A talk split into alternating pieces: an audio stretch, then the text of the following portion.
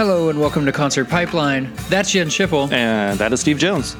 And today on the podcast, we have a band called Crash Test Dummies. That should ring a bell for uh, at least a few folks. Yes, yes. Uh, you'll know them from their song Mm Mm Mm Mm, uh, which was a big hit back in the 90s. You might not know it's called that, but once you hear it, you will remember it. Yes, it's unmistakable. And uh, and really put them on the map. They, you know, and help build their career. And it's, I mean, this is the I think the 25th anniversary of uh, their uh, their album that that song uh, was on, which um, was called God Shuffled His Feet, and um, and so they're they're touring to kind of play a lot of songs off of that album. They're they're throwing some other stuff as well, some fan favorites, and uh, and so we got a chance to sit down and talk to Brad Roberts, the lead singer of Crash Test Dummies, at uh, the chapel in San Francisco. Right. Yeah, and uh, that's a venue that you've been to previously on several occasions. I'd for some reason never been there before, so I was pleasantly surprised. I'm like, wow, this is a, a cool venue. Plus, parking took five seconds. It did. That never happens in San Francisco. I know. We got really lucky with parking. Yeah. The uh, the venue was great. Uh, the venue was fantastic. Yeah, it was. Uh, it was like a little chapel, kind of. Yeah. And uh, I don't know what it used to be. I don't know. Maybe it was a chapel a long time ago. Who knows? But uh, we're not historians here, Yeah. So what? We're not historians. We're not historians let's put that out there right now. We're right. not historians. If we ever say anything history related, we might be totally full of if shit. If you're coming to Concert Pipeline for your facts, you've come to the wrong location. You have. You have. Wait a minute. You know what? I've got something. I'm totally going to go off on a tangent for a second, but you just reminded me of something so weird. You know when uh, people say, "Oh my God, Saved by the Bell." I'm Saved by the Bell. Yeah, you know Zach Morris and uh, AC Slater and Screech. I guess. Is that what you're going for? No. but that's been an expression that people have said, oh my God, you'll Saved by the Bell. And I just realized, or I just learned uh, last night where that came from. Um, so I was trying to find a new TV show, and uh, I stumbled upon the show called Lore. So I decided I'm just going to watch the first episode. So Saved by the Bell goes way back to 18 something. Um, when like doctors couldn't quite figure out if you were really dead or not. Oh. So there were some innovative uh, engineers at the time that would um, that would uh, you know construct like a tube that went from the coffin, you know, all the way up to the grass, and there was literally a string in there with a with a, a bell on top. So if they bury you and you're in a coma or something, and you come back later, this bell has a rope attached to it that's oh. then at- attached to all of your limbs. So when you start flailing like crazy because you realized you've just been buried alive, the bell starts going off, and the grave diggers come back and you're it, saved by the bell. Wow. Okay. Isn't that insane? You know, there's just another solution to that, right? How about not bury the live? yeah, but check your pulse. How about yeah, that? Yeah. Uh, nobody thought about that? Like maybe check your pulse. Apparently, back then it was a lot easier to just rig up a bell attached to someone that you, someone walking by by may or may not hear. Right? Can you imagine going to a graveyard and all these bells? Like everybody has a bell. Right. You know, uh, you go every week to you know put flowers on a grave, and you're wondering if the bell's going to go off. It just keeps and there's ringing bells ringing from all across the cemetery. Yeah, it's insane. How crazy is that? And that doesn't seem like it was that long ago. Right. I mean, that kind of seems like the Dark Ages to me, but I guess the Dark Ages were even worse. I apologize because I went way off on a that tangent. was a tangent. That was yes. such a tangent, but I did want to share that story. It's a great story. We've got a great story coming from you later, but that was my little thingy that I wanted to share. And I completely forgot what we were talking about. The chapel. We were talking about the chapel. And Brad. And Brad. Brad's fun. Yes. That guy was fun to talk to. And after the interview ended, our conversation with Brad didn't stop. No, no, we talked to him for another 30 or 40 minutes yeah, after. And yeah, I think our social time with him was longer than the actual interview was, which Probably. is very unusual, you know, for us at Concert Pipeline because often, um, you know, when we do interviews uh, on site, the band members are super super crazy busy. You yeah, know, and they, to go sound check, kind of. or yeah, they yeah. have you know other commitments, or they're just done and you know go go off, right? But Right, right. You know, but we had a great conversation on and off mic with uh, with Brad, um, and uh, yeah, we'll get to that in a little bit. But Jens, you know, you, as we get closer to October, you know that hunting season's coming around. I do. Yeah, yeah. This was um, a topic of much, much discussion. It still is. But uh, just a few years back, when you went and um, decided to jump into the whole hunting season thing for the first time in your life, and that was what two years ago. yeah, I, I went out and observed uh, a, a bunch of friends going out on a bunch of duck hunts Mm-hmm. uh, a couple years ago, and got you know the itch to do it myself. Did not do well in it last year, as you could hear if you go back to older episodes of Concert Pipeline.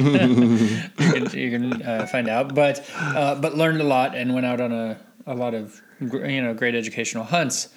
Well, this past weekend is kind of the uh, unofficial opener to the start of hunting season of sorts. I mean, there's deer hunting that's been going on for a couple weeks, but uh, this was dove hunting uh, uh, opener. So I didn't know dove hunting was a thing until you had just told me Dove a few days a ago. thing. I'm like, oh, dove hunting. Oh, that's a thing. Yeah, Okay, maybe that's why doves cry. Is that why? Uh, I'm sorry. That Thank- was, thank you, Prince. That was horrible. That was awful. I'm gonna go. Leave now. You can continue this. okay, we'll continue without Jens. Uh, no. Anyway, so tell us about it. Yes. So I went out solo on uh, my first ever dove hunt. Um, I was given advice on where to go. Uh, and so I was like, oh, at first I wasn't, you know, totally about it. I'm like, okay, I'm more interested in duck hunting, and I've never been on a dove hunt. It seems okay, but they don't seem as meaty as, uh, you know, as a duck. So I'm like, is it worth all that effort? You know, Okay, wait a minute. Are you suggesting that you actually got to the point of eating a dove after the hunt? So um, I will tell you the story chronologically. Okay, okay, okay. okay. Um, I don't want to jump ahead, but I'm getting a little excited. Like, okay, dove hunting, and you were talking a little bit about it not being quite as meaty, which suggests that you ate. Well, a dove some. is smaller than a duck. right. Yeah, yeah, yeah, yeah. So there's that. Yeah. Hence, But not as- sometimes there's no eating of anything after one of these hunts. Oh, okay. well, you're you're spoiling the lead, Jens. Uh, All right, all right, all right. I'll, I'll stop being a spoiler. Continue, continue. so I went out right, and this is you know another early morning hunt, but this is a lot easier than duck hunting. You don't have to get on the waders. You don't have to uh, carry a bunch of a, a ton of decoys, a bag full of them, and trudge through marsh or anything like that. You just go up. You walk less than a quarter of a mile or something, you know, from where you park, and uh, you know, you could set out a couple decoys, uh, a spinner mojo that could kind of get some movement going and you know around you, get them interested in everything, and just wait for them to come to you because they're all around. They'll just fly around, and and it's one of the few hunts where if there's more hunters, that's actually kind of better because they stir them up. They'll shoot at birds, and it'll kind of uh, uh, flare them over to uh, where you are or to other hunters, you know. And so I went out to this spot and uh, that I'd gotten advice on, and there were probably 25 other hunters there, all in in in the area where I was, you know, hunting, all in kind of a circular uh, area.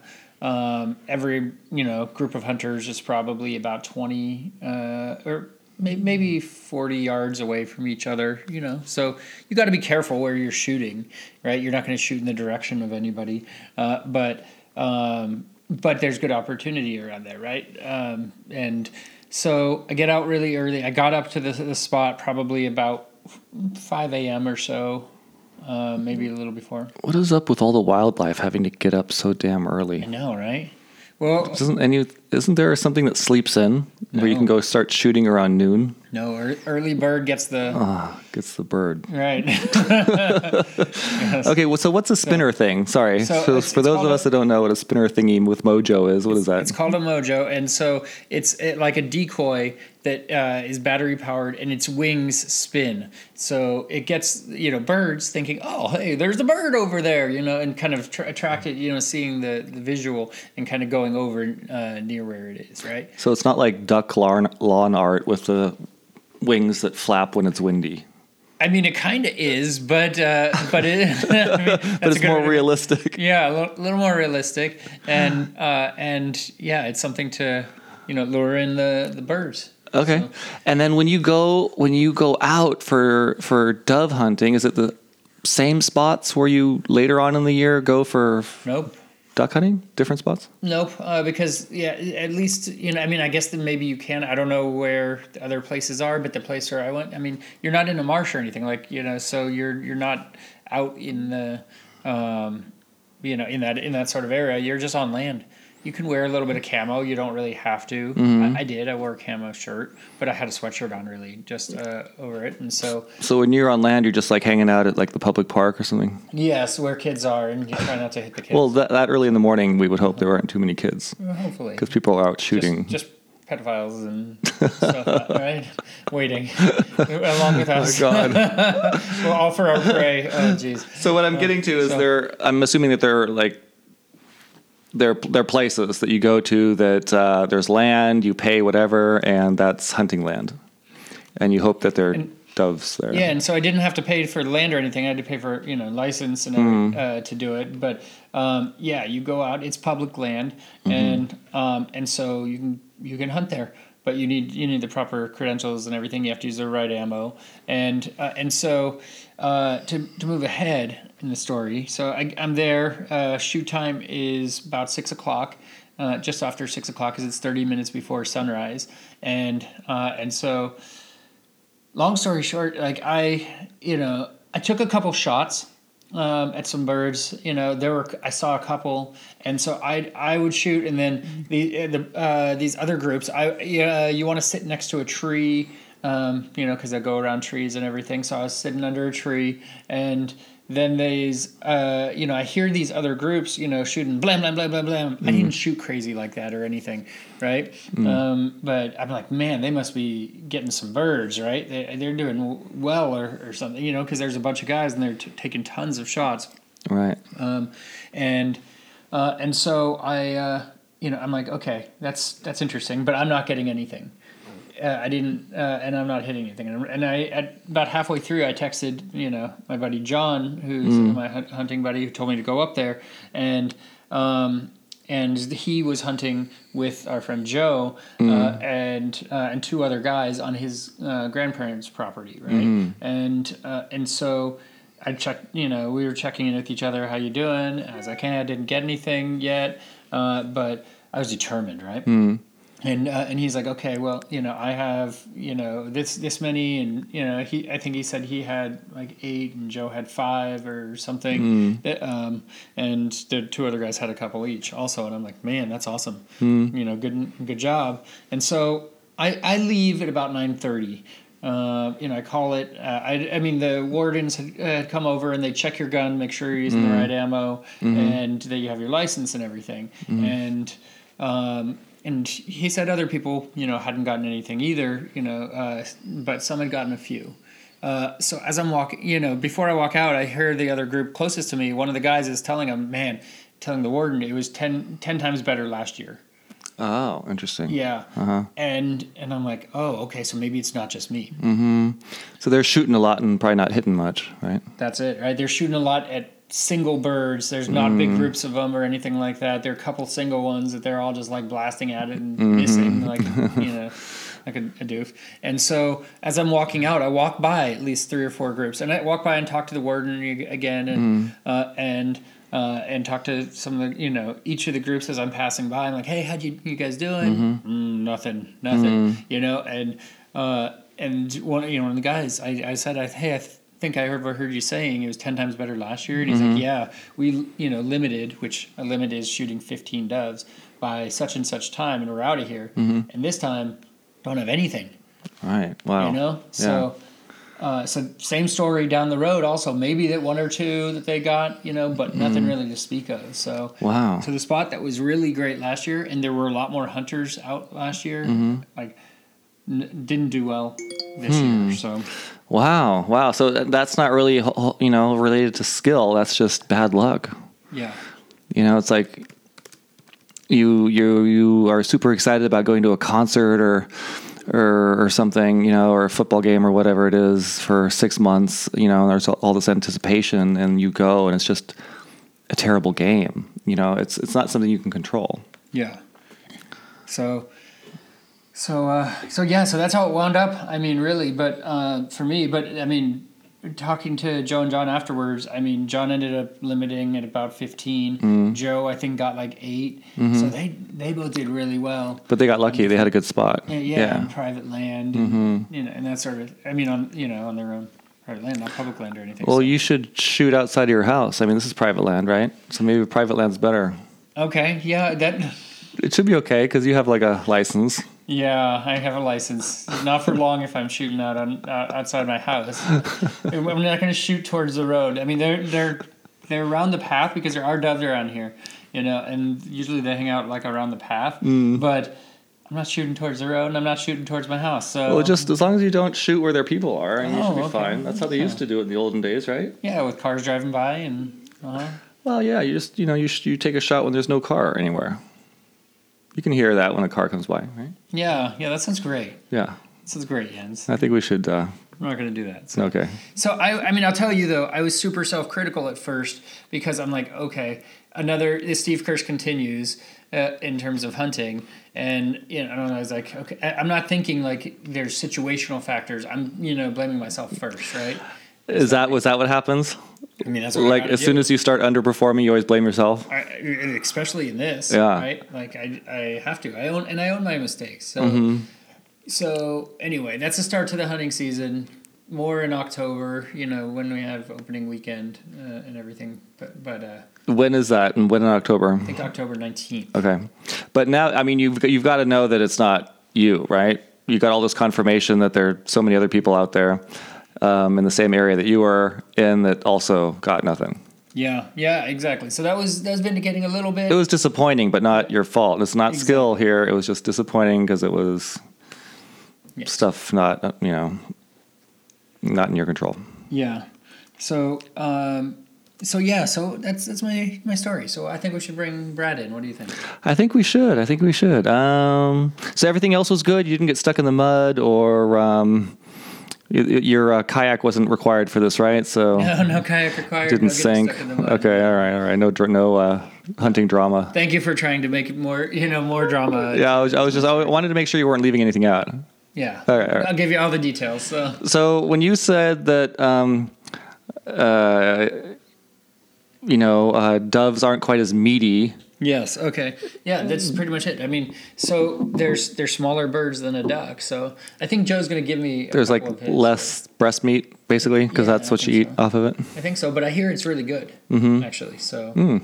So we'll see. Mm-hmm. Yeah. I've never had it. Yeah. I've never had any. I uh, in college, my roommate was um, he loved to go quail hunting, and uh, he loved to cook too. So he would go and shoot some quail, come back and and prepare them, and they were delicious. I mean, I hear what you're saying about there's very little meat. You know, I mean these bite-sized little appetizer things, but delicious, really good. Yeah.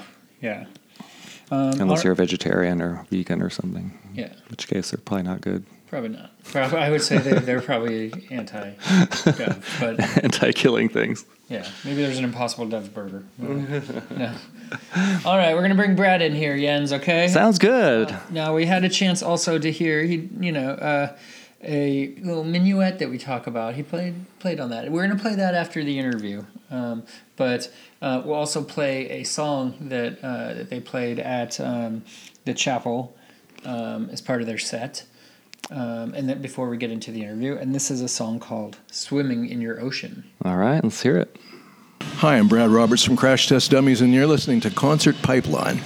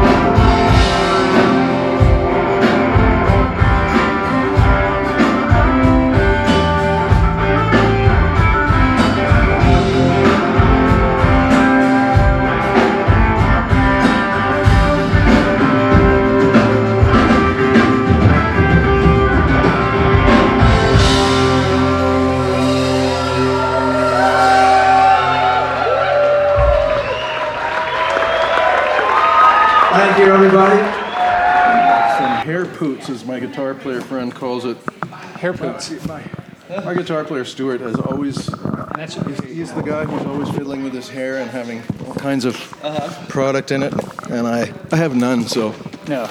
I'm a, Horrible hair. hide your shame. Yeah. Are you a, are you a hair product guy or? I am. Uh, I have to be a hair product guy because my hair is dead straight, Yeah. and uh, to keep it off my manly face, that becomes necessary. Yeah. Yeah. How much time do you spend on your hair? we just make this all about Not your nearly hair. enough. That's why we're doing this as audio and not video. Yeah, I'm, I'm there with you. I'm like three three swipes is one too many. Uh, you know. Every, every time I get my hair cut, they always ask me, what, what kind of product do you use? Or, you know, do you want this product? But I'm just, I'm too lazy. I don't have t- time or patience. I don't care. I just take a shower. I get out of the shower. You know, they ask me, which way do you comb your hair and stuff. And Yeah, I, don't know. pay attention to any of the that. way your head moves your hair in one direction or not is basically the way to go, I think, because Yeah. then you don't, don't have to think about it.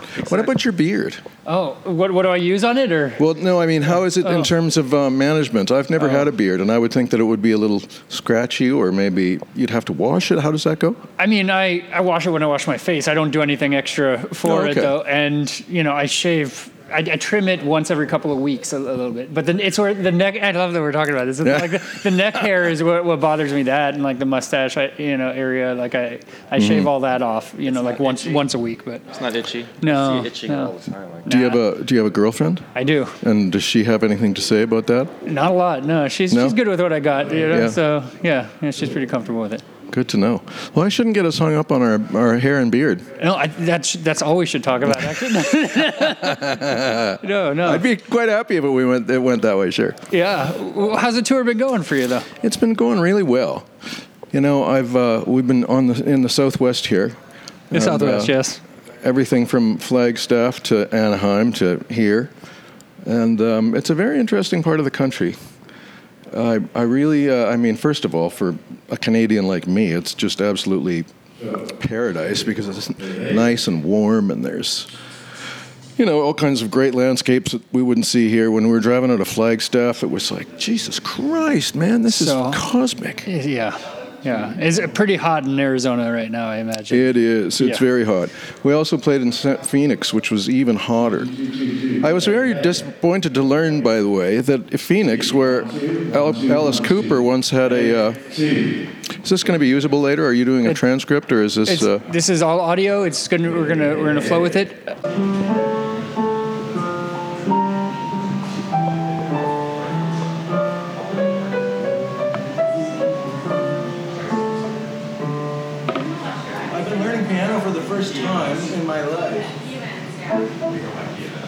Really fun. I'm learning all those. Uh, sorry. You're good. Thanks. I'm learning piano for the first time in my life. I always played the guitar for before. Sorry, I always played guitar before, and um, you know when I, actually I'm, I'm gonna backtrack a little bit because when I was about eight years old, I um, I played guitar. Uh, I took. Jesus, I'm sorry. I'm going to start from the beginning. You're good. That's you're good. okay, man. Yeah. You got me all self-conscious about my hair. I'm like trying to figure out, do I look good? I don't know. I mean, the, there's no video here, but I'm feeling self-conscious.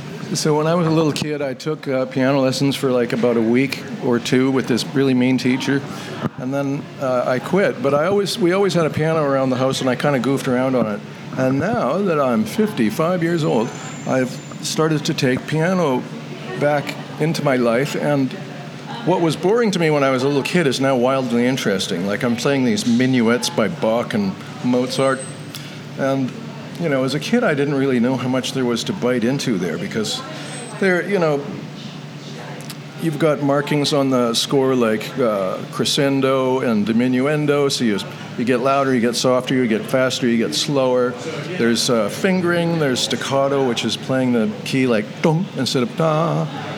And you know, just to get the, the piano to sing so that the melody in the right hand is a little bit louder than the chords in the left hand, or whatever, wherever the emphasis, emphasis should be placed, because of course in in Bach's time, for example, sometimes the important melodic line was in the left hand, and the different voices would trade off and have equal prominence, as opposed to there being a melody on top and a bass line underneath, which is what I started to learn about that, the music from that period. Hmm. And I think once I learned that, I, I, I suddenly became able to listen to and enjoy Bach, who I found intolerable before. Yeah, All of a sudden, one has one one has an, an appreciation, right? Yes. One understands how the music was composed and how it should be played. Exactly, that's exactly Yeah. right. Yeah. How it was composed and how it should be com- played, I couldn't put it better myself.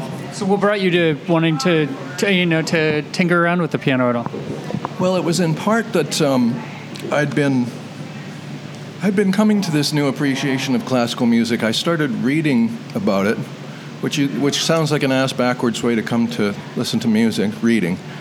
But um, I'd heard the music before, and as a matter of fact, it all came back down to the fact that I wanted to study counterpoint because I'm just geeky enough to want to do that. And counterpoint is um, there's an old counterpoint book written in, I guess, the 16th century, maybe earlier, by a guy named, I can't pronounce it without it being embarrassing. It's spelled F U X, which means fox, not the other thing. and um, he wrote this textbook on counterpoint that. Uh, that Bach studied, and that Mozart studied, and that Haydn studied, and that Beethoven studied. We know all these people studied this book, and it's a method for constructing music that does not rely on that old, that the newer model, which is melody and, and bass. Mozart kind of took over that, and that became more popular. As a matter of fact, by the time Bach was dead, the kind of music he was playing was out of fashion, and his son was much more mm. popular. Mm. And and furthermore, Bach was not particularly known as a great composer in his time. He was known as a wildly gifted keyboardist, and and a, and back then there were harpsichords and organs, but there weren't pianos. So when you hear Glenn Gould playing that stuff on the piano, it's a long way away from how anybody ever heard it back then. But anyways, all this became interesting to me, and I thought, you know, I'm going to study counterpoint. And then when I did study counterpoint, I realized that why, why don't I go to back to the piano and play the compositions that in, were informed by counterpoint? And um, what were very dull exercises to me as a young boy suddenly became wildly interesting. And um, I'm really enjoying it. I mean, there's there's enough online teachers out there that you can get all kinds of uh, advice about, you know, how to sit and your posture and pedaling and technique. I may actually go so far as to get an actual teacher, which would probably be, you know, most piano teachers would probably tell me, you know, you can't just YouTube this. Right, But right. Uh, nevertheless, uh, I guess it's been since Christmas time that I bought that for myself, my big Christmas gift. I got a a, Yam- a Yamaha indoor uh, keyboard, like not an actual piano, which Sure, sure. they start at like ten grand or something. This thing was a thousand dollars, but it sounds great. And um, since then, I've I've learned how to play. I would say about eight short pieces, maybe 30 seconds to one minute, minuets, uh, minuets. There, and, and little, you know, a lot of the stuff that kids start with uh, come from uh, well, for example, Bach left um, um, a book full of music for his wife to play called the Notebook for Anna Magdalena. That- Well, that's what it, this title that it's acquired over the centuries, and it was basically music that she had to play for various occasions around in, uh, you know, throughout the year. There would be different because, of course, they they didn't play for secular reasons. They played mostly for religious occasions. Or uh, actually, you know what? Don't quote me on that because there are probably occasions that were secular that they did it for too, and somebody out there is going to be going, "That guy's not a Bach scholar. I know this better than guys." but um, so, anyways, these pieces are relatively easy, not super super easy, but relatively easy. And those are the basic Bach pieces that a lot of people learn, and that's kind of where I started. Maybe we'll have you play one uh, at the end since we have a piano about two feet away from us. So. I'd probably get gun shy if you put a microphone in front of me playing the piano. did you take a art any art? um, Not art history. I mean, did you take music history classes at all? Because it sounds like you know a lot about.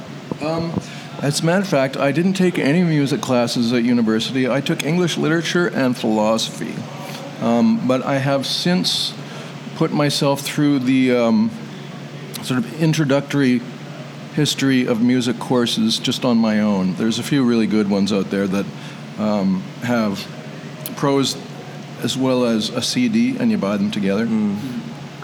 And um, that's been really interesting too, because it again it helps you appreciate, helps me appreciate the music that I'm listening to. You know, to have some historic background and to know something a, li- a little bit about the personalities of those people. Like we don't know a lot about anybody in particular, and we know less and less as time goes into the more distant past. But some of the lives of the composers are really something else. In some cases, very tragic, like Robert Schumann. Hmm. I think from the sounds of it, he was manic depressive. He used to literally get down on his hands and knees when he couldn't think of anything to write and pray to God for Wow. help.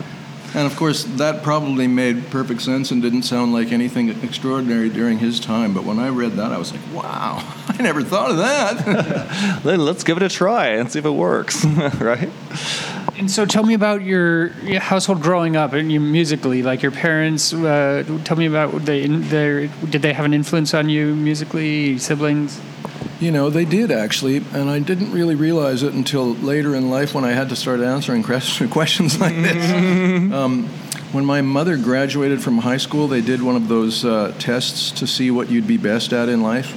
Um, there, there's a word for those tests. What are they called? Career progression or something like that. What, what is it? It's a. Uh, I should I should know that. I failed that test, so I blocked I it out of my mind. You, you're not good at anything, apparently. exactly. I'm good at sucking. That's what that's, that's what the result was. So my mom, uh, when she graduated, she was told, "Oh, clearly you should be a musician," because she had a singing voice that was unbelievably beautiful, and um, she never took any lessons. She had no, she couldn't sight read, but if she had had the wherewithal, she definitely would have um, been able to go out and sing standards in clubs. There's no question. Uh, she um, and the way she influenced me was, you know, since I was a little child, she sang at my bedside, and I know that sounds a little corny, but she really did, and she she sang songs just of the period that she grew up in that she liked. Um, some of them that were more contemporary at the time were like, and this is giving away my age. Um, Mary, the Mary Poppins soundtrack. I know it sounds pretty, eh, but the Mary I mean, it's timeless. You I don't know that it gives away your age because The one, the, the one that's in the movie theater Yeah, right it now, just- right? just came out, That like, was the original. right? That's right. There's, there is another one. I haven't seen that one. I'd like to see it actually, but the soundtrack for that is phenomenal. Um, and I knew the words to "Feed the Birds," which is like a five-minute song, by the time I was three years old, and um, all kinds of. Uh, she sang all kinds of stuff that that is, is now in pretty much firmly ensconced in my memory. Sure. And although it didn't influence me in some kind of direct way, like, oh, I'm going to write a song that sounds like the Mary Poppins album, it did ex- expose me to melody at an early stage and Sure. got my brain. Wired correctly. Yeah. got you off to a good start. Exactly. So, so let's talk about the development of Crash Test Dummies, and uh, you know, and how you guys all got together. How did you know each? Uh, how did you meet the rest of the band members, and uh, and kind of start the Crash Test Dummies? Well, my next door neighbor played the drums, and when I was a little kid, he he told me I'm in a band, and at that time I thought of a band as being like a marching band, Yeah. but, but he was my definitely my inspiration, and um, he ended up when I was about 18 years old opening up a little cafe, um, after hours place, um, and they had an open stage, and um, it was a fairly groovy little establishment. People would go there after the bar and have um, they would either eat because they're, you know drunk and hungry, or they would uh, order beer in teapots. I don't know how many time that times that place got busted for, for serving alcohol legally, but um, that's where I started uh, doing the first gigs that would you could call crash test dummies was at the Blue Note Cafe on Main Street in Winnipeg, Manitoba, and we would we became the house band after a while. Started doing covers and stuff, right? Yes, it was all covers at that time. Um, some of them were even like you know as silly as the Spider-Man theme song, um, and some of them were Irish traditional Irish traditionals. Um, it, it was very ad hoc kind of list. Also, Alice Cooper. We did some of those songs because just stuff that I liked was basically the the rule. Um, And it wasn't until uh, I had, had nearly graduated from the University of Winnipeg, you know, towards I guess I was 24 by then, that I started to write original material, and um, Crash Dummies continued to grow in that little venue, uh, but with a, a different, you know, mission, which was, in this case, to to do my own material, um, and I actually saved up my my tips and um, made our first the first demo that we ever made uh, from that, and that was the the next sort of step for us. This was all very early on, you know, in the late 1980s, I guess. And so, uh, your brothers in the band, like, tell me, I mean, sibling, sibling rivalry and everything. Did you guys tour well together? Like, did you bat heads at all? Well, as a matter of fact, I had a bass player who had a terrible attitude, George West. God love him. He's still my friend, but he was, and he was a great bass player, but he just didn't want to do anything I wanted to do. You know, he didn't like the songs I was writing. So finally, I just said, "Listen, I don't need somebody against me. Get out of here." You- And um, uh, I went and, and picked out my brother to replace him. So um, it wasn't as though. Uh, we, uh, you know, it's not like we grew up fighting as a band, band members together. It was much more a case of me wanting him to give me some relief from this other guy. that I was such a see. my ass. Save me from this guy, man. Can you please replace him? and what did he welcome that, or did he feel like he was being pressured into it, or?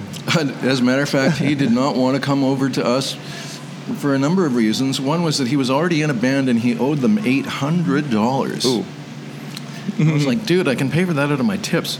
The other th- reason he didn't want to play with us was because we were so, uh, you know, he was already in a band. He was in a bar band, and at that time, bar bands like did uh, songs on the radio down to a T, and they carried their own lights, and it was a completely different scene than what um, we were doing, which was playing, you know, little after-hour clubs and so forth. Um, so he thought we were kind of like down there below him, or beneath him would be the better way of putting it. Um, and not really, he didn't really take what we were doing seriously. But then we got a record uh, deal, astonishingly enough, and um, he kind of realized that maybe this would be the right thing to do. So, but I really did have to, you know, hammer away at them to get him to join us. Yeah, yeah, yeah. And, uh, and so, tell me about kind of when when you launched to you know uh, to kind of mainstream and how that kind of changed the dynamic of the band. Well, you know, mainstream, I guess uh, the only sense that we were mainstream was in that we actually got a record deal and we're, where it played on the radio. Yeah. But the, the album itself, I'm surprised that it got any mainstream play because it really didn't sound like much going on at the time. You got to remember that at the end of the 80s, a lot of the bands were screamers. You know, the vocalist could sing, you know, way up there, and I have no register for that kind of singing at all. So for me, it was um, I didn't even take my own voice seriously. I t- took songwriting seriously, but I really thought that I would have somebody else sing them. And when it came down to it, I couldn't get anybody to sing the songs with the inflection that I heard. So I just sung them myself in the hope that that might work out. Um, and as it happens, it did. Uh, Superman song became a big hit in Canada. It only had a kind of a culty following down here, but it um, it was a big hit in Canada, and I think it was precisely because it was not the usual rigmarole that it that it got such a strong response. That's kind of a risky thing, though. You know, like either you swim upstream or you go with what you what is already known. And in my case, I couldn't do what was already known. Right. And so uh, Jerry Harrison worked on the album as well, right? It- can you- Actually, um, that was the second record. The first record was produced by um, Steve. Oh, Steve Berlin from uh, Los Lobos, yeah. and um, it was the second record. Ghost. Uh, st- that I'm sorry. That one was called The Ghosts that Haunt Me. God Shuffled His Feet is the one that Jerry worked on, and he's local here. You know, we've actually had him on the podcast too. So, um, tell me about working with him um, on that album. Oh, Jerry's a great guy. Um, I always loved the Talking Heads, and um, I always loved his keyboard playing. And it was kind of on the strength of that that, that I, I called him up and asked him if he'd want to do this. Well, I didn't call him up. My A&R guy did. Yeah. Yeah. But uh, yeah, I really enjoyed working with him. Um, we made the record at a studio that was uh, that was. Sorry. Just trying to think back now. I was going to say that Jerry brought us to the studio that we worked in, but I guess it was our A&R guy who brought us there. Was it in Canada or down here? Like where? No, it was down here. Oddly enough, um, we made the record in a recording studio that was frequented by Adrian Belew. Okay. Yeah. And Adrian Belew happened to live out in just outside of Chicago, like in the woods. And the recording studio was out there as well. And it began um, as a place that was constructed or th- that was uh, conceived by um, what's that guy who who uh, owned Playboy magazine? Hefner. Yeah, Hefner. Yes. Hefner, yeah. Yes. He um he wanted he, he used to like scope girls from his his office in this high-rise building, and um, and decided to make a little sort of playhouse in the woods, and uh, there was a recording studio, there was a hotel, there was a golf course, there was um, a restaurant, there was a club, um, and uh, it had gone untouched since the 1970s. And um, so when we went in there, it was like there was eight tracks, Wow. uh, like alarm clocks, in, in all the hotel rooms, and um, you know orange and brown carpet, shag carpeting, and glittery wallpaper. Piece of history right yes, there. it really was. That's awesome. So it was really, really quite a, quite a place to, to make a record. And um, I had wanted Adrian Belew, uh, the guitar player, to play on our record at least for one track. And oddly enough, he lived nearby. um, and in fact, I think he made several of his records there. So it, while in the '60s it had been populated by people like Jimi Hendrix and a bunch, you know, a bunch of those memorable, memorable folks from that area. It was also um, later on taken up by Mr. Belew, and so it became very handy to have him just nip over from across the highway and uh, and play on the the lead track, which is God Shovel Feet. He plays the outro part there. Yeah. And that was quite an experience. Um, Adrian Belew, you know, he's such a he's his playing is just so idiosyncratic, and he's he has absolutely no training. He does everything by ear, which I had no idea of. Uh, and when he came in, I said, you know, do you want to play this on this track during the outro, and and he was like, sure. And I said, do you want do you want to listen to the uh, to the song before you come in? Oh no, no, he didn't want to do that. So he walked in, and he played a part. Didn't like it. Played another part. Didn't like it. Kept on playing parts over and over again until like I was kind of like, what's going on here? Like, why didn't you listen to the tape? what again? Uh, and. Um, so then he put down his guitar and he said, Let's see what happens when we do this. And he pushed all the faders up. And when they were played together at the same time, it was like this mishmash of guitar heaven. It was unbelievable. And uh, it was like he totally saved the day Wow. by doing that. And, and uh, Magic. That's if you go back and listen to that part, it really it sounds very strange. It doesn't sound like a guitar solo at all because there's it's not a solo. There's like five, six, seven parts going on, Mm-hmm. and he played it through an effect. Adrian Belew loves to have all kinds of effects that in conjunction with his electric guitar, and um, he used. Uh, uh, something that made your guitar sounded like a bagpipe. So basically, the outro is like, you know, multiple tracks of electric bagpipe, Yeah, which is very wild, I thought. that's pretty crazy. Um, so, how did the Dumb and Dumber uh, soundtrack come about? Like, you guys have the opening track on that soundtrack, and you're kind of notable for that, also. Yes, that that was this very strange thing. We, first of all, I'm a huge fan of XTC, and they were the ones who wrote that song, or Andy Partridge, as a matter of fact. Um, and uh, so we we decided, or rather, I decided that I wanted Ellen, our backup singer, to sing lead in a song, and so we chose that song for her to cover, and. Um, most of the time, you know, you if you're gonna have a song in a in a a movie soundtrack like Dumb and Dumber, it's because the song is already popular and it will give strength to the the movie sales and the soundtrack sales. In our case, the uh, the folks who were making Dumb and Dumber actually approached us and said, "Will you make a recording of that?" Um, that cover song, and we're like, yeah, okay, no reason not to. Um, and it ended up becoming like uh, the first single, Yeah. and Nice. and really uh, took off on its of its own volition. I had no idea that was not our plan. It just came together through total serendipity. See, sometimes it happens like that, you know, Yeah. and it really helps to ha- have it playing in a movie that was a big deal.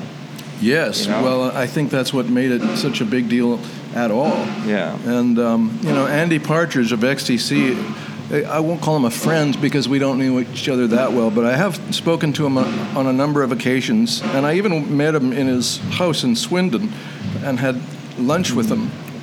Um, and I can't say that he was super happy to hear that we did so much better than he did with that song.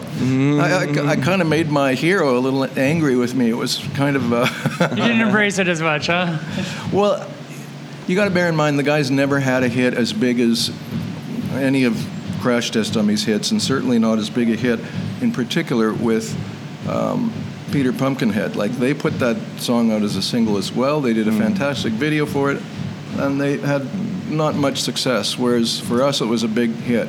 I thought that he would be super happy because it would mean more royalty money in his Yeah. pocket. Mm-hmm. But I think he, he's just a little again, he, XTC have never had a really big hit, and and to to make 17 records over you know 30 years or whatever it's been, and not have a hit must be mm-hmm. extremely frustrating. Mm-hmm. And Andy himself is, um, you know, poor guy's.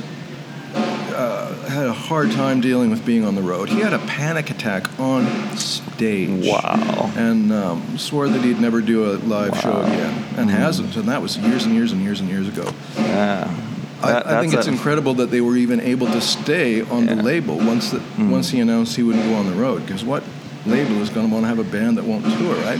Right. But they kept him on there. Yeah.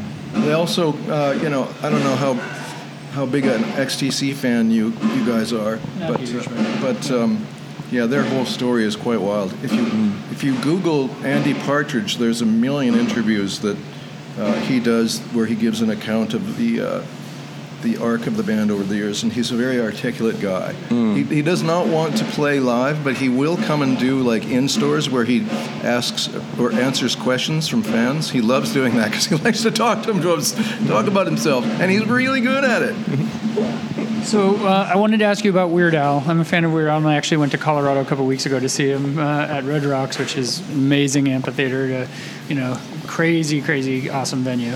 Um, but uh, he parodied your, your song, and I think you guys are pretty pretty stoked on that, right? Yes, we really were. Um, I always thought Weird Al was hilarious. Um, and not only did he cover Mm-mm-mm, but he made it the first single. And um, I was totally stoked.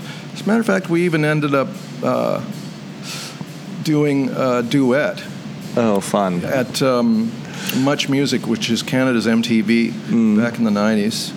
And um, I went, I went out there, and then I was joined by him, and he had a you know wig that looked like mine, and he had the accordion out. It was really great. That's awesome. It's, it's interesting you should ask me that because a lot of people when that first came out said, "So were you pretty pissed off that Weird Al stole your song?" It's like, no. He doesn't steal songs. Exactly. He always asks the artist. you It's a huge misperception. Yeah. That is, and I'm glad you know that uh, because, in fact, he did. He does come to all the people that he that he uh, covers, and he asks them, and he doesn't have to. Like, you can cover anybody's song, and as long Right. as you pay them, that's that's that. He's got great stories about you know uh, times where he's hunted people down and like gotten backstage at a show just to get them to you know agree to do it and sort of thing because he won't do it if if he you know if they won't won't agree to it right so Well, the other element there, of course, is that when he write, rewrites the lyrics, he asks the artist for half of the publishing.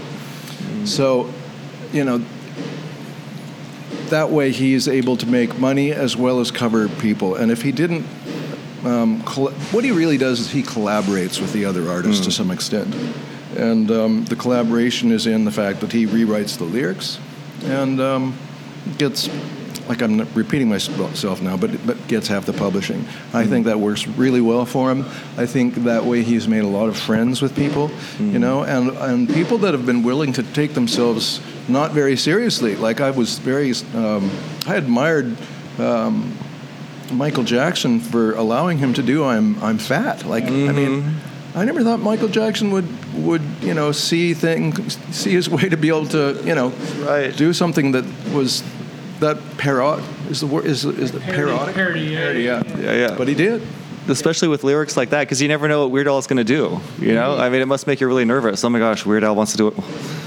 Ah, you know, he's going to ruin the original because everyone's going to know the Weird Al version. I was, I was actually listening to uh, ironic you mentioned that because I was listening to Macaulay Culkin's podcast like last week where he had Weird, Weird Al on and he said that Michael Jackson was a big fan of uh, of Weird Al so you know I think that's it fit in like they'd watch video his videos together and stuff so Oh, that's great. What a great story. so tell me about going to the Grammys Going to the Grammys, well, that was quite something. Um, we, w- we were, uh, of course, nominated for a couple of Grammy Awards. I didn't think we would win any of them, and I, and I, I was right. uh, that was a very eye opening experience. When I went to the uh, hotel room the night of the Grammys, there was uh, a suit there waiting for me. Nobody told me it was going to be there. Um, and I'm so, so nerdy that I can't remember what kind of a suit it was, but it was like a, a big name for sure. yeah And I didn't wear it because it didn't fit and I would have needed to have it tailored. and I was really very cynical at that point. I was just so exhausted from touring. Um, and then when we got into the actual event, I had my parents along, and my poor father, who's a very anxious man, was like, he, it was interesting to see it through his eyes because I'd been in the business long enough to kind of know what to expect, but um, you know, they would announce the name of the, the winners in, or the nominees in the category, and the and the camera would come sweeping by each each nominee, and it- the camera was literally on me for you know two seconds, and then it was off, and that became the mm-hmm. metaphor for my dad for what it was all about. It was like flash.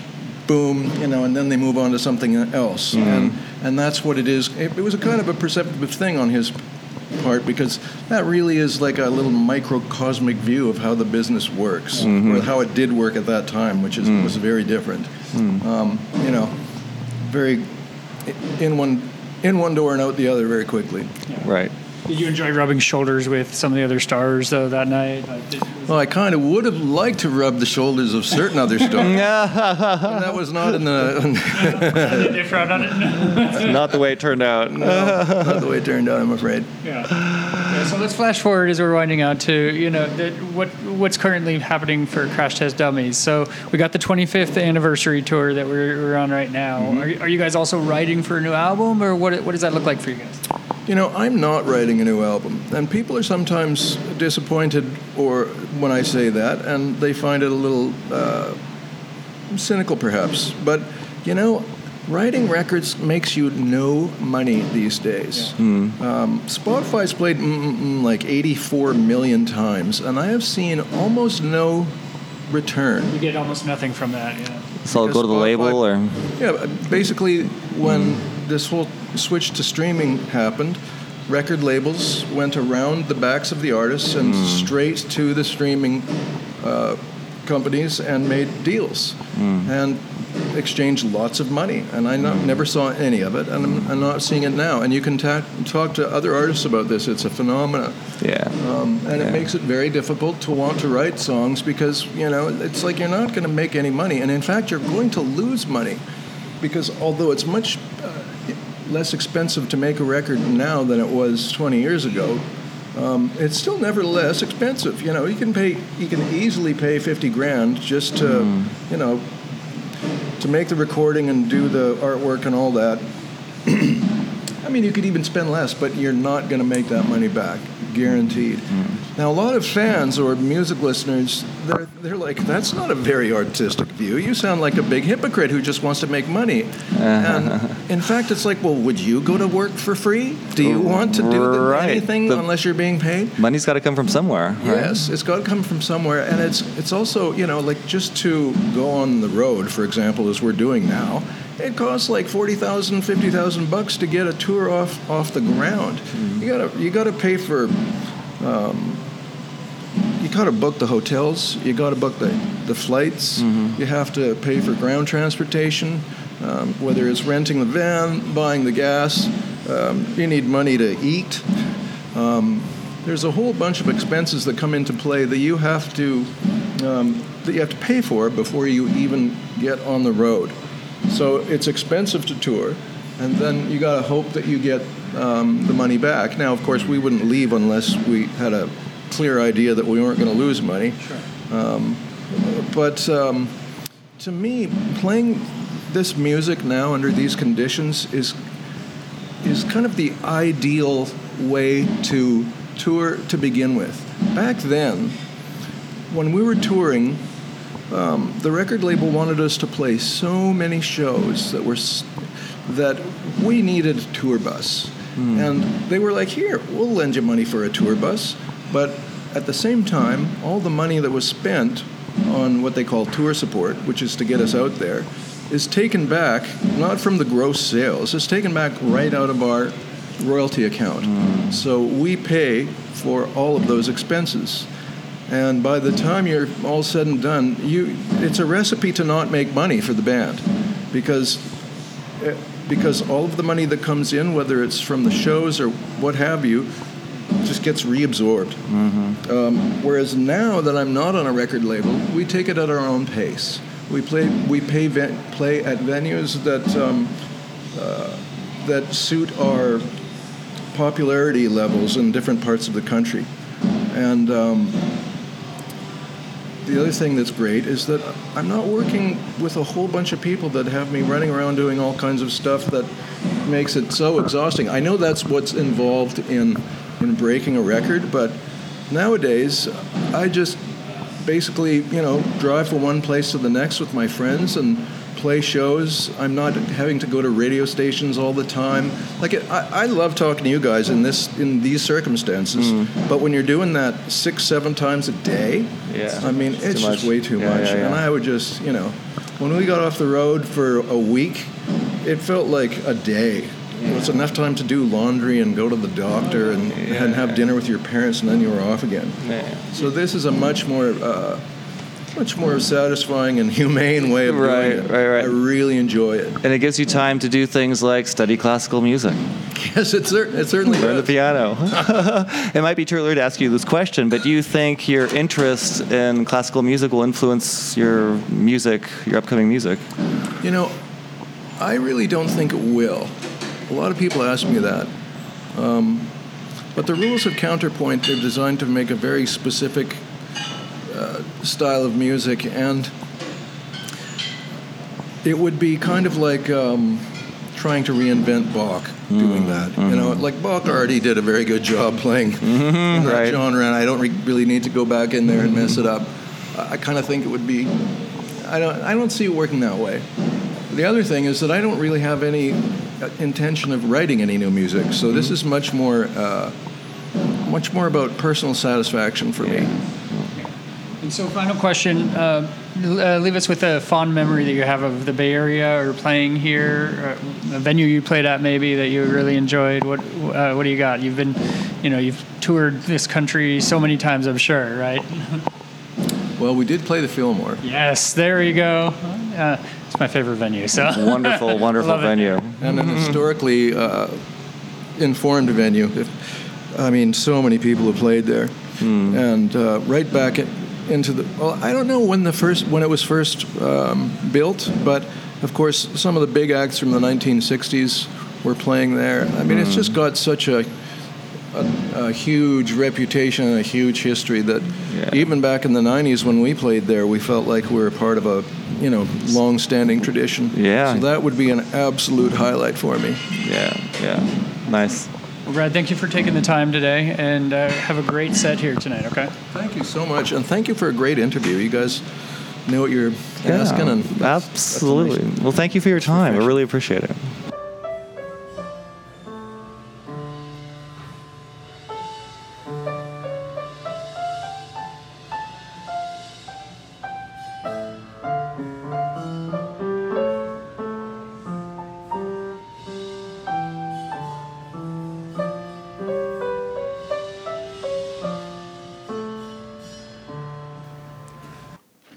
That was a little minuet uh, that Brad played for us uh, after uh, our interview on the uh, on the piano. That was fun. I wasn't expecting that.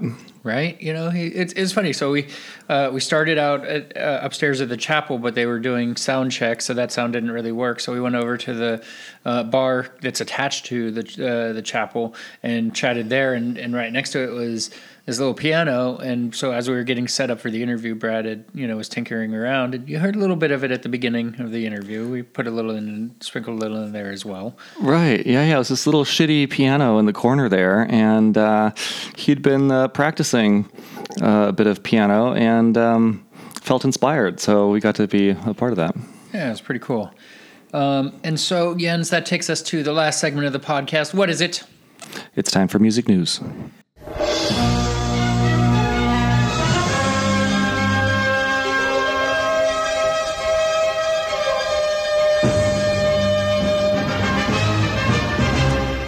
That's right. So we each have a couple of stories uh, to share with you on what's going on in the music biz right now. and, Yeah.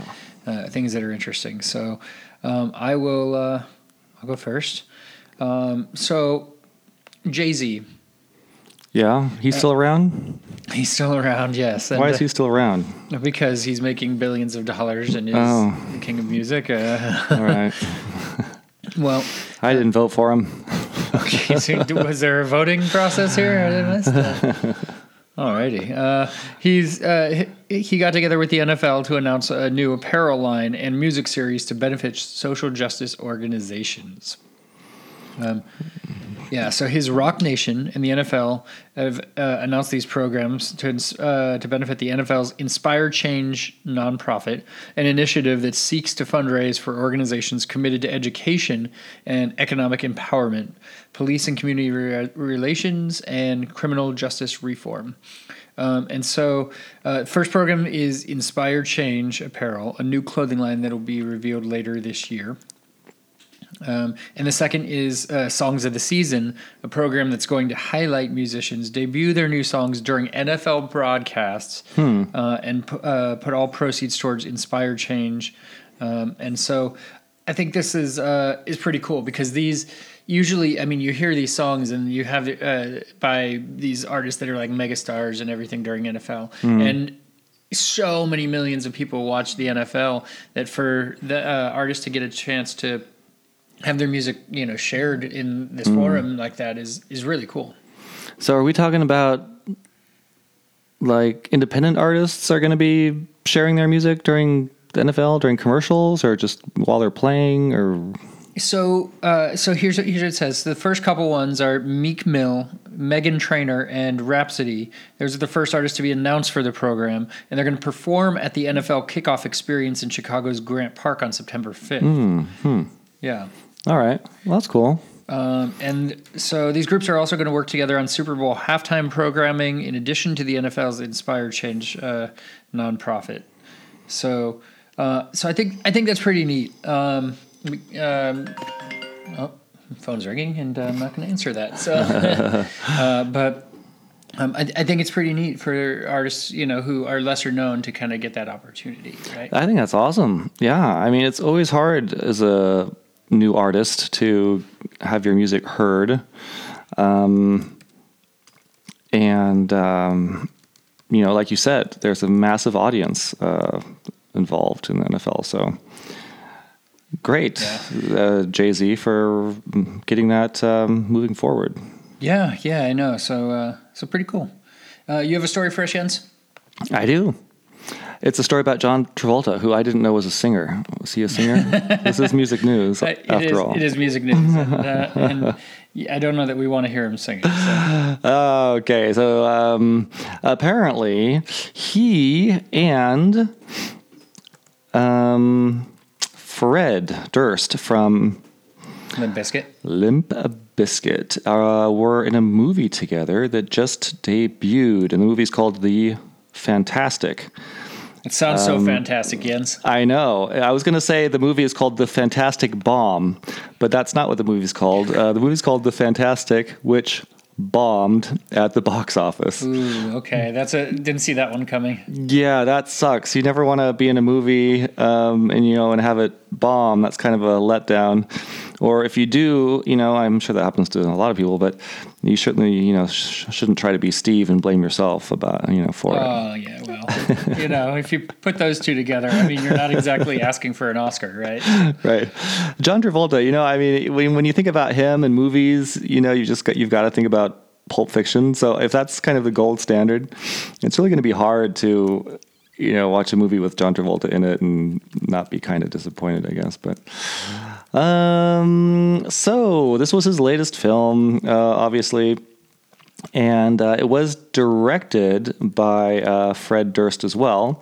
It took in a measly $3,153 on Friday from 52 cinemas. Wait, how much was that? What the hell? How, how much was it? $3,153. Three thousand dollars for a John Travolta movie. That's insane. But it was only in 52 cinemas. It's not like it was a, you know, massive release Yeah, but still, on that so, first Friday. so three thousand. But it was Labor Day weekend, you know, and people are out and about and wanting to do things. Yeah. Three uh, three thousand divided by fifty two cinemas. That's fifty seven dollars a theater, Jens. Uh, That's like how much people paid when they when they're done buying all the popcorn and crap to see the movie. yeah, I mean that's about the tu- price of a tub of popcorn. Is Yeah, so, right. That and a half of a Coke, Oh my god! you know, which is ninety nine percent ice. bomb is an understatement. So and uh, That's ridiculous. yeah, I thought I was misreading that. I mean. That's the per- uh, amount you'd make if you you know if you put together all the people that accidentally just stumble into a movie theater, uh, you know, accidentally. Mm-hmm. There's like nothing else to do because everything else is booked, so you have to go see this one movie. Right. Yeah. That's who these people are. But that's not that's not the total for the entire Labor Day weekend. That's just that Friday night. So or Friday, yeah, Friday night. So um wow. Talking about bomb. Um so that wasn't Travolta's first bomb. It was in fact his fourth bomb in a row. Oh, okay. In a row. oh, okay. Time to time to put it. it might be time to shift gears and maybe try singing or something. It could be worse, right? So yeah. Um, the it's a psychological thriller, and Travolta stars as a moose. He's a moose in a psychological thriller. Did you just? Re- Did I, I'm going to read that again. The psychological thriller stars stars Travolta as Moose. okay, his name is. Oh, is Moose? Oh, he isn't a moose. I thought he was a moose. See, Yeah. people were probably confused in the very beginning. Like, I don't understand this movie. His name's Moose. Why does he look like a moose? Yeah, You yeah, know, yeah. I would have been confused. I would have been like, I'm going to go buy some more popcorn. It's got. Uh, I'm looking at IMDb. It's got one star. Wow, at least it got one star. I don't know Can you rate? Can you rate something less than one star? Probably not. Uh, the the fanatic. Yeah, it's. Oh, it, it's not even the fantastic. It's called the fanatic. Well, the movie was said to be inspired by a real life story um, of a fan that once stalked the Limp Bizkit uh, frontman Durst. Okay, and I see Devon Sawa was in it also, um, and I don't know all these other people um, that uh, that were in it, and I don't even see Fred Durst listed uh, in the cast on IMDb. So, but he might have been involved in making it or something. I, I don't know. Well, Doesn't sound good. this just sounds shitty.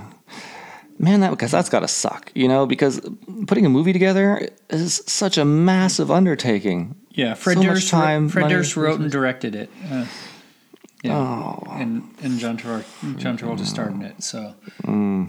special. Well, maybe it's one of those movies that nobody really understood because it was ahead of its time, and maybe in 20 years it'll be a huge hit. Probably not. I don't think this is one of those that's going to fall into that category. You don't think it's like that? Yes. All right, I got another story for you, Jens. Hit it. All right, this is Ariana Grande. He's uh, she is suing uh, Forever Twenty One for ten million dollars. That's that clothing store. Yes. Uh, and so she's claiming that the company used her likeness uh, without permission, as well as music and lyrics from Seven Rings to promote a new cosmetic line.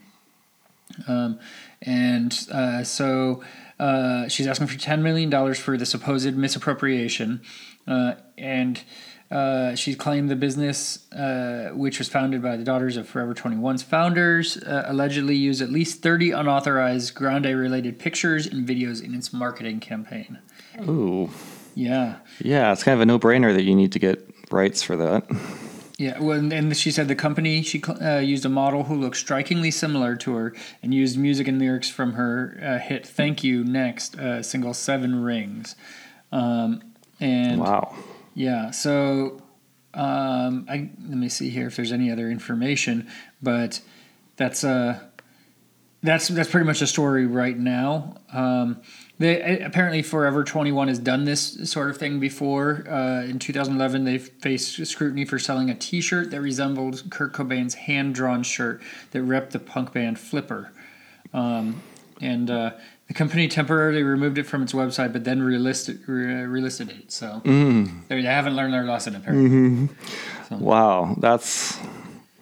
Yeah. I mean, I don't know that much about the legal end of things, but it sounds like she has a good case there. Yeah, uh, it sounds like it. I mean, it, it's too close, right? And they're making money off of her. Yeah, exactly. And it's not like she needs the money, but I mean, you've No, got to protect your Got to protect your brand. got to protect your brand, you know. Yeah. Exactly. You got one more story for us, Jens. I do. I got a story about a mask.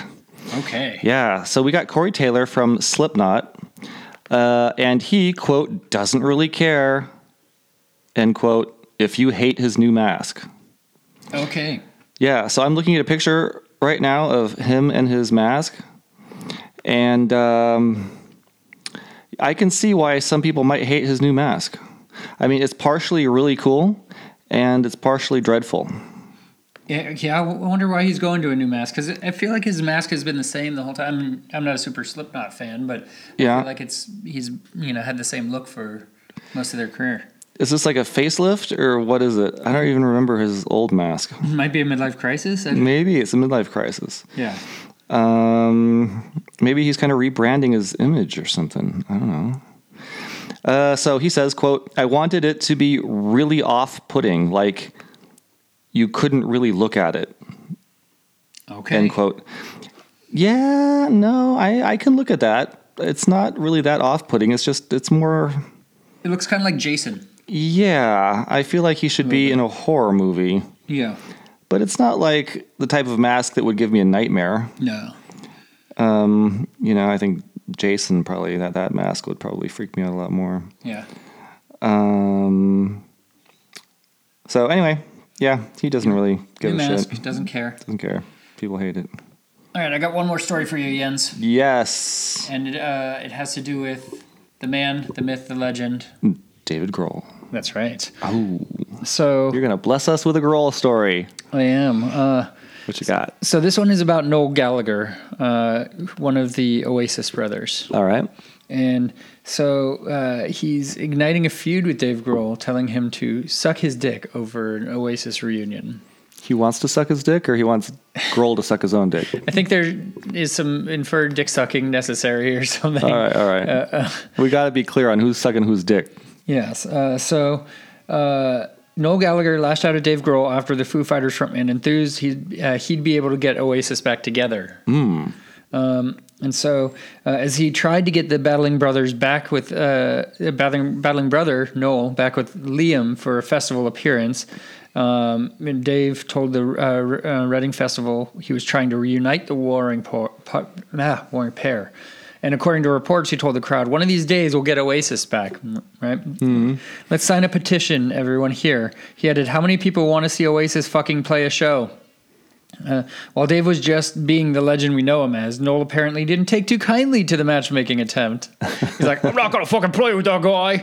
Right? You know? right. And so, uh, let's see, uh, word appeared to get back to Noel, who was playing a gig back in California with his uh, High Flying Birds band. Uh, and. Um, he was addressing the crowd in Dave's rally cry. Uh, and so there's video, of course, where uh, Noel asks the crowd, So you're going to sign the petition? Mm-hmm. if the fucking drummer of Nirvana wants to get Oasis back together, he can come uh, up on stage and suck my fucking dick anytime he likes. Interesting. Oh, okay. So he wants Grohl to suck his own dick. To, and if Grohl does that, will Oasis get back together? Is the question. I don't know if it's really that important Uh, it doesn't for sound. Oasis to get back together. Like, why would you go through all that effort? That seems like a lot of, lot of work. Um, yeah, and so uh, that's not going to get the band back together. And so he flipped the coin by declaring, "I hereby start a petition to break up the Foo Fighters. Really? Anyone can fucking sign it. Anyone free can fucking sign it." But What does that even mean? Like, is there a law somewhere if you have a million votes on some petition, partition, No, I think petition, and then, then it has to happen? The government will Yes. support it. The government will support any petition with over a million votes, right? Yeah, it's I like think- okay, this this video of Dave sucking dick got a million likes on YouTube, so we're gonna support this now. yeah, And then you Yeah. have government funding. and then it has to happen. Yeah, I'm sure that's how. It I think that's how that's how I learned it. Uh, it's, it doesn't sound like uh, an Oasis reunion is going to happen, but I'm pretty sure uh, Foo Fighters are not going to be breaking up. I don't think I would go to an Oasis concert if they got back together. No, I did see them once before they broke up. I think probably on their last tour before they broke Were up. Were they good? They were pretty good. They were pretty good. I enjoyed it. Yeah, and it was nostalgic because Oasis was one of those bands that I grew up on, and it, they were like one of my favorite first bands. Yeah, I kind of they sort of passed me by. I don't know. I have no idea why. They're just one of those bands that, that had a couple of really great songs, but I don't. Yeah, I had I. I I had a wasn't really cassette. Of, I had a cassette of their album "What's the Story of Morning Glory" uh, that I listened to over and over uh, a lot. So, uh, so I was an Oasis fan. I'd be happy if they got back together, but I'm realistic, and it doesn't look like that's going to happen. So, Was your tape player or CD player or whatever like broken and it just kept on repeating it over and over again? just kept on. Were you forced Just- to listen yes, to it? I, I was forced. I probably didn't have money to buy any other tapes, or wasn't given any by my parents, or anything like that. So it, it was limited. But but I listened to that. It you know got me through some hard stuff. So. Yeah, yeah, yeah, yeah. Yeah. I just, I'm sorry. I just have a really bad. Um, uh, I don't know. It's just, I just remember the thing when I think of Oasis, I think of two things. Like, oh my god, they had some really good songs I liked, and then I think of the the, the time where they said they're better than the Beatles or something. Oh, yeah. And I'm like, are you fucking kidding me? I'm never listening to this band again. They are you bunch very of arrogant fuckers. yeah. They're very arrogant and full of themselves, and, that was a huge turnout for me. Yeah, and not very friendly to each other. So Mm, yeah. There's It's that. Hard to get back together if you're not really friendly to Yeah. your other bandmates. yeah, but uh, Egos. that's the story. So um, don't think it's going to happen. I'm guessing anytime soon. So Uh, maybe some dick sucking, but I don't think um, I don't think they're gonna get back together. no. Well, good times. That's our show for today, Jens. All right, sounds good, Steve. Uh, this is concert pipeline. Do we have anything coming down the pipeline? Oh, I like what you did there. Uh, so we uh, um, we might have an interview. I think in about two weeks. So I think we'll probably have next week off. Um, Mm-hmm. But uh, we're looking at interviewing a band called Love Fame Tragedy. Oh, So, right. Uh, so that sounds uh, pretty cool. They're going to be playing at the Rickshaw Stop in San Francisco on September 17th. Mm-hmm. So tickets are available for that. Uh, and uh, hopefully we'll come back with an interview with uh, with the guys. So Nice. um, that's our show for today. I want to thank Crash Test Dummies. And uh, so for all of us here at Concert Pipeline, that's Jen Schippel. and that is Steve Jones. We'll catch you next time. See ya.